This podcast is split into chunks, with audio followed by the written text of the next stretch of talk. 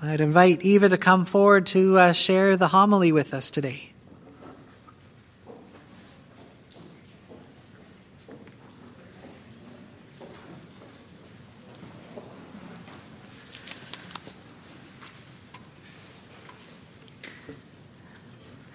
Let's pray.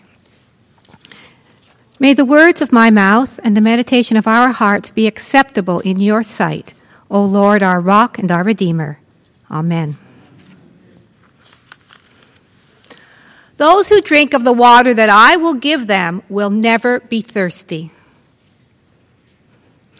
This is one of my favorite gospel stories for lots of reasons. One of those reasons an outsider, someone who might have been shunned by respectable church people, is approached by Jesus and he asks her for help. Another reason, he treats her as an intelligent person, entering into a theological conversation with her. And he tells her who he is. Jesus did not do that very often. And when he did, if you notice, if you read it in the Gospels, every time he said who he was, it was always to women. This woman, a non Jew with a lot of baggage, becomes one of the first evangelists. Because she went back into the city and told all of her friends that she had met the Messiah, Look what happened. They asked him to stay two more days. Here's the scene Jesus and his disciples are on their way to Galilee, and the shortest route goes through Samaria. Even though most Jews avoid having anything to do with Samaritans, they don't really have much choice unless they want to go miles out of their way. When Jesus and his disciples reach Sychar, it's about noon. They're hot, hungry, and thirsty. Jesus decides to give himself a break and sends the others into town to buy something to eat. I can just hear the grumbling, can't you? I'm sure the last thing they wanted to do was barter for provisions with a bunch of Samaritans. Meanwhile, Jesus sits down at the edge of the well and rests his feet. It wasn't just any well, it was Jacob's well, a well known local landmark. Might have had a little brass plaque on it. John, the writer of the gospel, never misses a beat. It's important that the well signifies the shared history of Samaritans and Jews, just as belief in a Messiah does. And of course, the story parallels the patriarchal narrative about Eliezer and Rebekah, who, of course, was Jacob's mother. I love the way all these threads connect in the Bible. A woman approaches. Odd time of the day to be drawing water. As we all know, only mad dogs and Englishmen go out in the midday sun, especially if you're in the Middle East. In the Mediterranean world, nobody goes out in the midday sun. They stay home in the shade until evening. But she must have had a reason for being there at that time.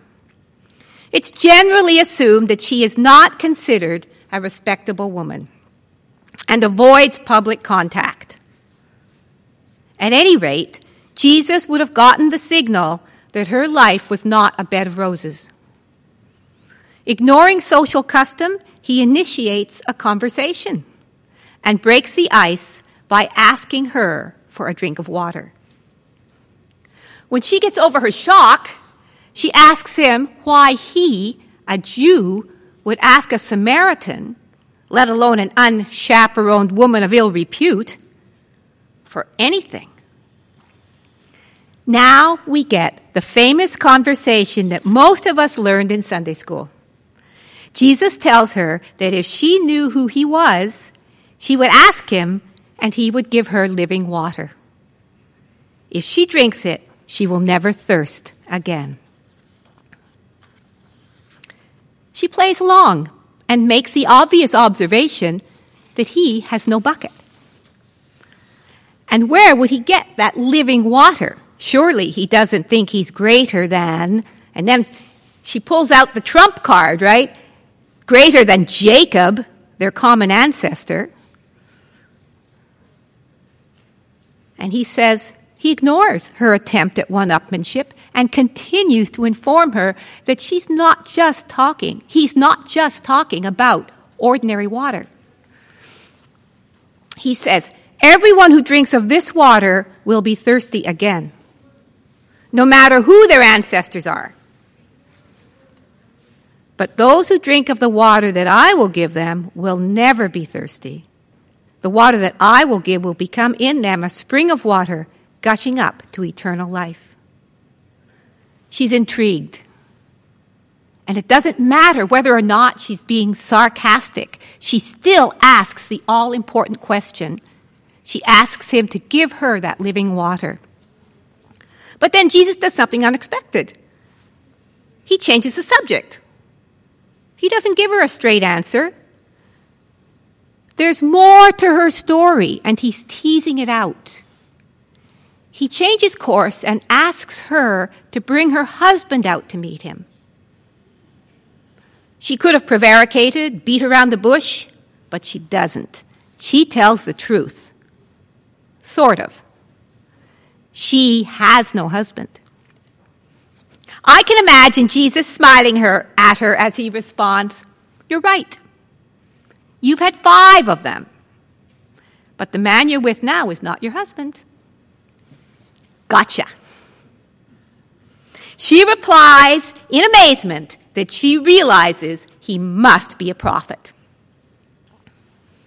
Well, she changes her tone now. This guy really is a prophet. This guy is an important person. She has the ear of a prophet. Now's the time to ask a question that's been troubling her. She wants to know the truth. Who has the truth? Her ancestors worshipped here, but Jews worship in Jerusalem. So she says, Where are we supposed to worship? Here, at J- here, in, here where Jacob's well is, or there in Jerusalem where the Jews say we're supposed to go? Jesus tells her that place doesn't matter. Now, this is significant because for them, place did matter. It was really important. And he's saying, no, it's not. What matters is that salvation comes from the Jews, but it's through their common ancestor, Abraham. And here he acknowledges that, yeah, she's right. She was right to talk about Jacob and their common ancestor. He says, yeah, touche. We have a common ancestor. True worshippers must worship in spirit and in truth. From the depth of their being and in absolute sincerity. No one any better than any other. All equal in the eyes of God. It's not about who you are or your ancestry, it's about the heart. She's struggling and starts to back off. Oh, well, when Messiah comes, we'll have all the answers. Then he drops the bombshell. You're looking at him. Just at that moment, the disciples return. John would have made a great dramatist. They don't say anything. But I can imagine their disapproving looks would have said it all. The woman is oblivious. She's so excited about the news that she forgets all about her water jar. Another nice dramatic touch. She really has found something far better than the water from Jacob's well. Her self consciousness vanishes, and she races off to the city to spread the word. What a story! For years I've read it and pondered and contemplated what was really going on. What is living water anyway? Is it eternal life? Is it transformation? Is it a relationship? Is it inner peace?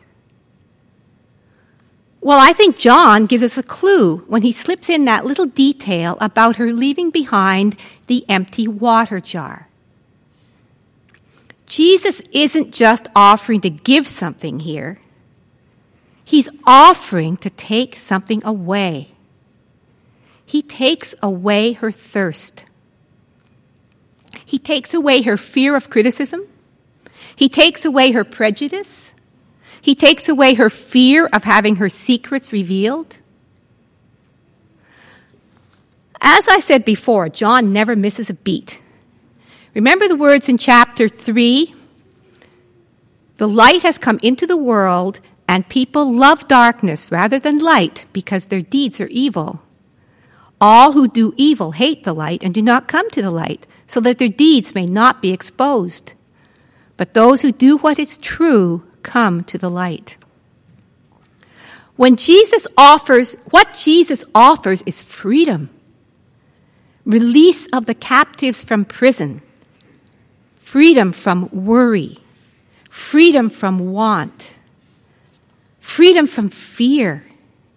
In fact, if we were to distill all the teachings of Jesus, the Sermon on the Mount, the parables, the discourse in the upper room, we would come up with this one thing freedom. It's a message as old as time. God offers to lead his people out of slavery into new life. St. Ignatius describes the Christian pilgrimage as a gradual walking away from the attachments of this world. What do you worry about? One of the current media crazes has been to make baby boomers worry about what we're going to live on when we retire. You want to worry about something? Just read the headlines in the newspaper of your news feed every day. I worry about what others think of me. I worry about being good enough.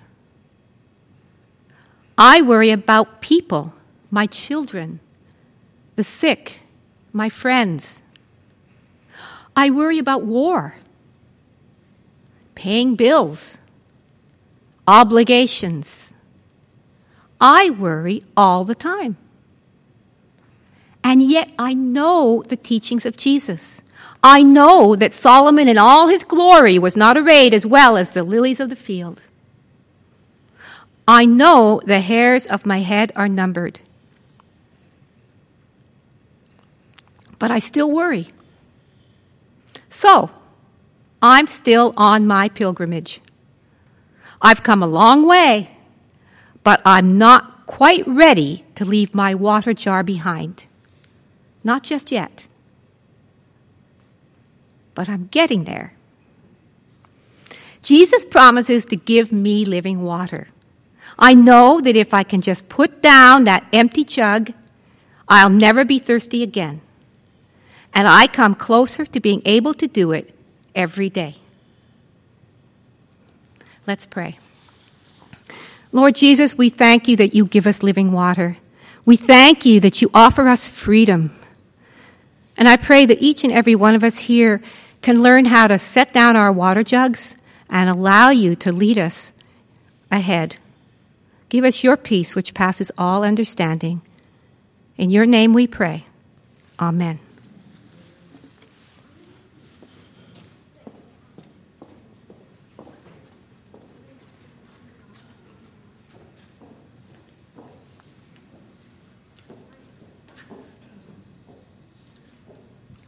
Thank you, Eva. That was, that was brilliant. Such a blessing. Uh, I'd invite us all now to stand.